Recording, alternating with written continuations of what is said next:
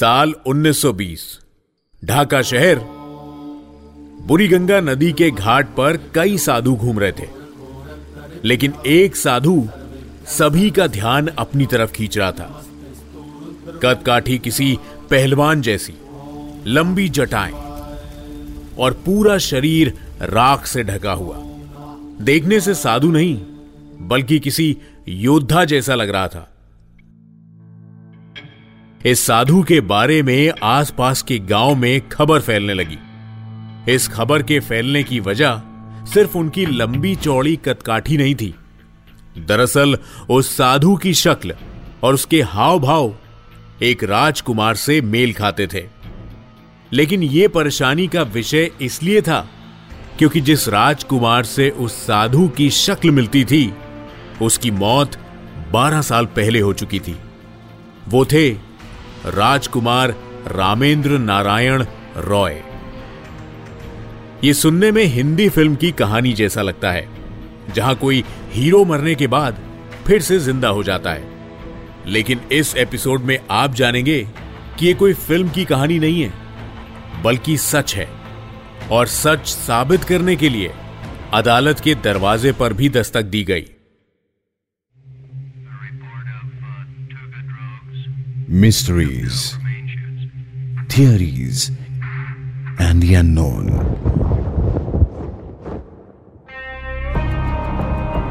The India Classified Podcast, a Red FM original.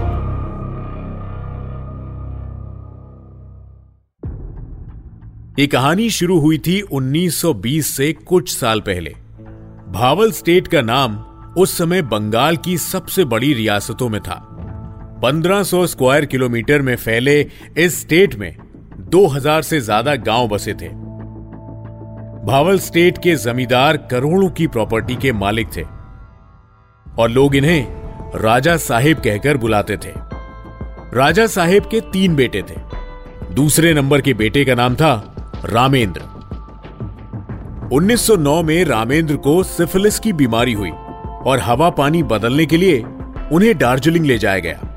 उनके साथ थी उनकी पत्नी भीभावती देवी। भीभावती के भाई, एक डॉक्टर और कुछ नौकर।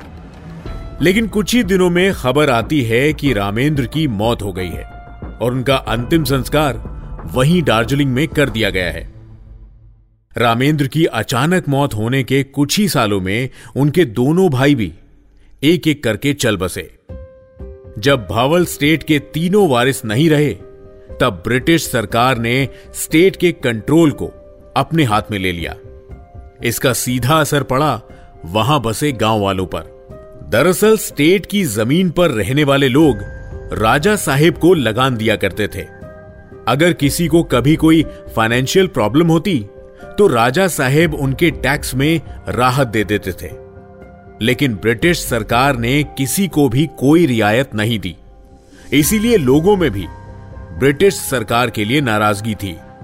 ऐसे में जब गाँव वालों को मालूम हुआ कि रामेंद्र नारायण रॉय जैसा दिखने वाला कोई शख्स बुरी गंगा के घाट पर साधु बनकर रह रहा है तो उन सब में एक उम्मीद जाग गई। जल्द ही राजा के वारिस के ज़िंदा होने की बात जयदेवपुर के राजघराने तक पहुँची। सच पता करने के लिए रामेंद्र की बहन ज्योतिर्मयी ने अपने बेटे बुद्ध को भेजा। बुरीगंगा के घाट पर पहुंचकर जब बुद्ध ने उस साधु को देखा तो उसे भी विश्वास नहीं हुआ। जो बात गाँव वाले कह रहे थे, अब वो बात घर के लोग भी बोलने लगे। ज्योतिर्मयी के बेटे ने इस खबर को कंफर्म किया कि वाकई में उस साधु की शक्ल और फ़िज़िकल फीचर्स रामेंद्र से मिलते हैं।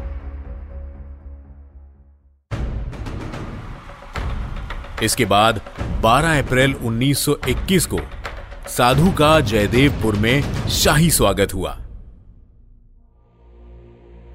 स्वागत के बाद उन्हें सवालों ने घेर लिया। रामेंद्र की बहन ज्योतिर्मयी और बाकी के परिवार ने उनके आते ही सवाल पूछने शुरू कर दिए। कई सवाल थे। क्या वो रामेंद्र नारायण रॉय ही थे? अगर हाँ तो फिर बारह साल पहले जिसकी मौत हुई, वो कौन था? क्या किसी ने उन्हें मारने की कोशिश की थी? बारह साल से वो कहाँ थे? और ऐशो आराम में जीने वाला राजकुमार आखिर साधुओं का जीवन क्यों बिता रहा था? इन सब सवालों से तंग आकर साधु वहाँ से चले गए, लेकिन जाते जाते उन्होंने कहा कि रामेंद्र मरा नहीं है। साधु चले गए, लेकिन वो बात ज्योतिर्मयी भूल न सकी। इसीलिए एक महीने बाद ज्योतिर्मयी ने उन्हें वापस लाने की जिद की। इस बार सिर्फ़ घर वाले ही नहीं, भवल स्टेट का हर इंसान साधु का इंतज़ार कर रहा था। हवेली के बाहर सैकड़ों लोगों की भीड़ लगी हुई थी।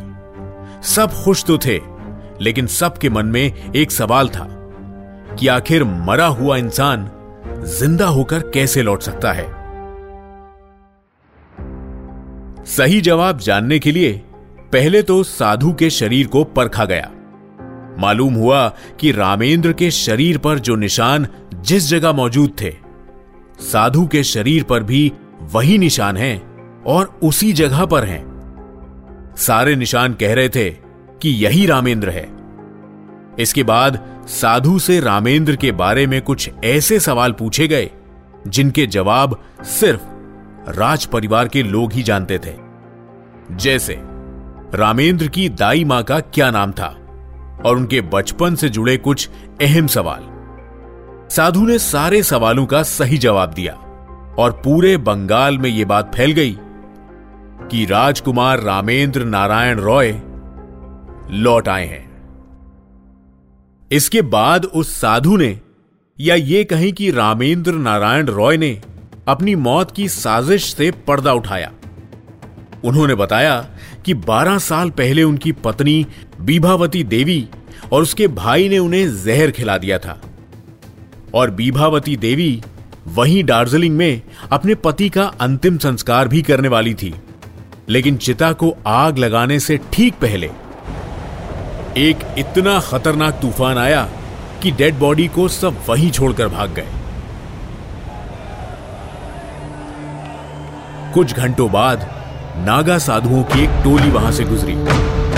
टोली ने चिता की ओर देखा तो उन्हें उस पर एक लाश दिखी। उन साधुओं ने उस मृत शरीर की अच्छे से जाँच की। हमने पहले के एपिसोड में कई बार बात की है। कि भारत में साइंटिस्ट सफ़ेद रंग का कोट पहनकर आँखों पे चश्मा चढ़ाकर किसी एयर कंडीशन लैब में नहीं घूमते। हमारे यहाँ के साइंटिस्ट जंगलों में रहकर शोध करते हैं। नागा साधु भी भारत के एकेडमिक हिस्ट्री का अहम हिस्सा रहे हैं। उन्हें ह्यूमन बॉडी के बारे में शायद आज के आधुनिक वैज्ञानिकों से ज़्यादा समझ है। ब्रेन डेड बॉडी को रिवाइव करने के बारे में आज की मेडिकल साइंस की नॉलेज भी लिमिटेड है। लेकिन यह नॉलेज शायद उन साधुओं के पास थी। साधुओं ने रामेंद्र के शरीर को अपने साथ ले जाने का फैसला किया। बताया जाता है कि महीनों तक इलाज चलता रहा। तंत्र मंत्र, जड़ी बूटियाँ, हवन शुद्धिकरण और लगातार किए गए प्रयासों के बाद रामेंद्र के शरीर में एक बार फिर जान आ गई।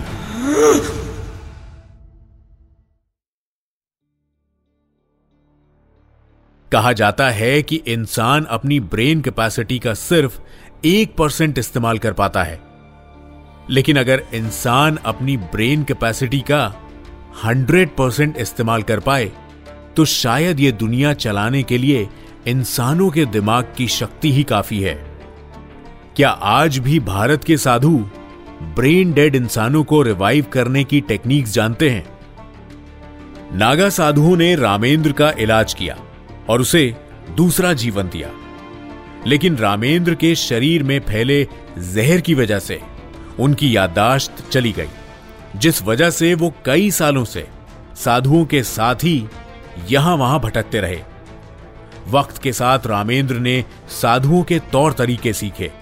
उनका रहन सहन अपना लिया और अब उनकी ही तरह जीवन व्यतीत करते रहे। वक्त के साथ उनकी याददाश्त भी वापस आने लगी और अब वो वापस अपने स्टेट को संभालने के लिए लौट आए थे। भावल स्टेट में तो सबने मान लिया कि उन्हें उनका राजकुमार मिल चुका है, लेकिन कोलकाता में बैठी रामेंद्र की पत्नी बीभावती देवी ने इस पूरी कहानी को झुटला दिया। उन्होंने कहा कि यह साधु कोई बहरूपिया है, जो रामेंद्र की जगह लेना चाहता है। और बीभावती अकेली नहीं थी, उनका साथ देने आ गई ब्रिटिश सरकार, जो किसी भी हाल में भावल स्टेट पे अपना कंट्रोल रखना चाहती थी। रामेंद्र नारायण रॉय वर्सेस भीभावती देवी। 1930 में यह मुद्दा कोर्ट के दरवाजे तक पहुँच गया और अगले 16 सालों तक यह केस सुर्खियाँ बटोरता रहा। बंगाल का शायद ही कोई ऐसा घर होगा जहाँ इस केस के बारे में बात नहीं होती थी। इस केस में दो चार नहीं, बल्कि टोटल एक एविडेंस और विटनेसेस पेश किए गए। बीभावती ने पहले साधु की भाषा पर सवाल उठाए। रामेंद्र के कुछ हैंड रिटन लेटर्स को कोर्ट में दिखाते हुए बीभावती ने कहा कि उनके पति बंगाली और इंग्लिश जानते थे, जबकि साधु उर्दू बोल रहे थे। इसके लिए साधु ने सफ़ाई दी कि अपनी याददाश्त खोने के बाद इतने सालों में उन्होंने उर्दू सीख ली थी। और कमाल की बात तो यह है कि जो लेटर्स बीभावती ने कोर्ट को दिखाए थे, वो फेक निकले। लेटर्स की हैंडराइटिंग रामेंद्र की हैंडराइटिंग से मैच नहीं हुई। इसके बाद बीभावती धर्मदास नागा को लेकर आई। धर्मदास एक नागा साधु थे, जिन्होंने कहा कि बुरी गंगा के घाट पर मिला साधु उनका शिष्य सुंदरदास है, और सुंदरदास का भवल परिवार से कोई लेना देना नहीं है। लोगों ने कहा कि धर्मदास को ब्रिटिश सरकार ने तैयार करके भेजा है। धर्मदास की गवाही कई दिनों तक चली, जिसे सुनने हज़ारों की भीड़ कोर्ट के बाहर इकट्ठा होती थी। लेकिन कोर्ट में धर्मदास पर ही एक बहरूपिया होने का आरोप लगा। दोनों पक्षों ने कोर्ट में इतने सबूत पेश किए कि असली और नकली का फैसला करना कोर्ट के लिए मुश्किल हो गया। किसी ने कहा कि उसने दार्जिलिंग में रामेंद्र की लाश ले जाते हुए नागा साधुओं को देखा था। तो किसी ने कहा कि प्रॉपर्टी की लालच में ज्योतिर्मय ने इस साधु को रामेंद्र बनाकर कोर्ट में खड़ा कर दिया है। सारी दलीलें सुनने के बाद जज पन्नालाल बासु ने भावल केस का फैसला लिखा। वो जानते थे कि इस केस पर पूरे बंगाल की नज़र थी। इसलिए सही समय आने तक उन्होंने अपना फैसला कॉन्फिडेंशियल रखा। जज पन्नालाल ने किसी टाइपिस्ट की मदद लिए बिना तीन महीने का समय लेकर खुद ही 532 पेजेस का फैसला लिखा। 24 अगस्त 1936 को जज ने फैसला सुनाया। उन्होंने कहा कि बुरी गंगा के घाट पर रहने वाला साधु रामेंद्र नारायण रॉय ही है। भवल स्टेट का वारिस मौत के मुँह से लौटा था। स्टेट के हर शख्स ने ऐसे खुशी मनाई जैसे कोई त्योहार हो। लेकिन बीभावती देवी के लिए लड़ाई अभी खत्म नहीं हुई थी। उन्होंने ब्रिटिश वकीलों के साथ मिलकर कोलकाता हाई कोर्ट में अपील की। हालाँकि वहाँ भी फैसला नहीं बदला। फिर बीभावती लंदन की प्रिवी काउंसिल तक गई, लेकिन फैसला यही रहा कि वो साधु ही रामेंद्र है। हालाँकि इस कहानी का आखिरी ट्विस्ट अभी बाकी था। 30 जुलाई 1946 की सुबह प्रिवी काउंसिल ने साधु के फेवर में फैसला सुनाया और उसी शाम साधु को स्ट्रोक आया और दो दिन बाद वो चल बसे। सोलह साल खुद के नाम, खुद की पहचान के लिए लड़ने के बाद रामेंद्र नारायण रॉय दूसरी बार मरे। इस मौत पर बीबावती ने कहा कि आखिर में न्याय हो ही गया और उस ढोंगी साधु को भगवान ने सजा दे ही दी। इसके बाद साधु की डेड बॉडी पर फॉरेंसिक जाँच हुई। बाल, कान, आँखें, दांत और शरीर के ढेर सारे निशानों ने यही कहा कि वो रामेंद्र नारायण रॉय ही थे। भावल केस पर कई आर्टिकल्स और किताबें लिखी गई।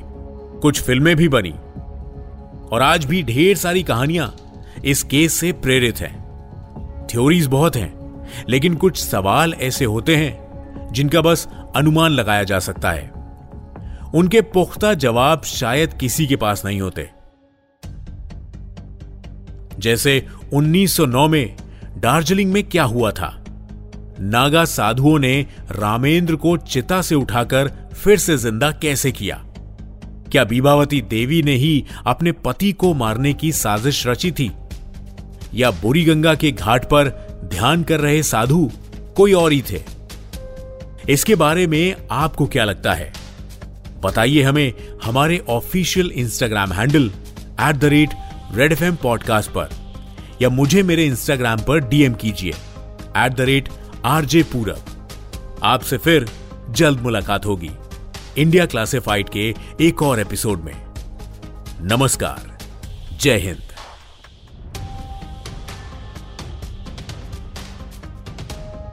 You were listening to Red Podcast India Classified.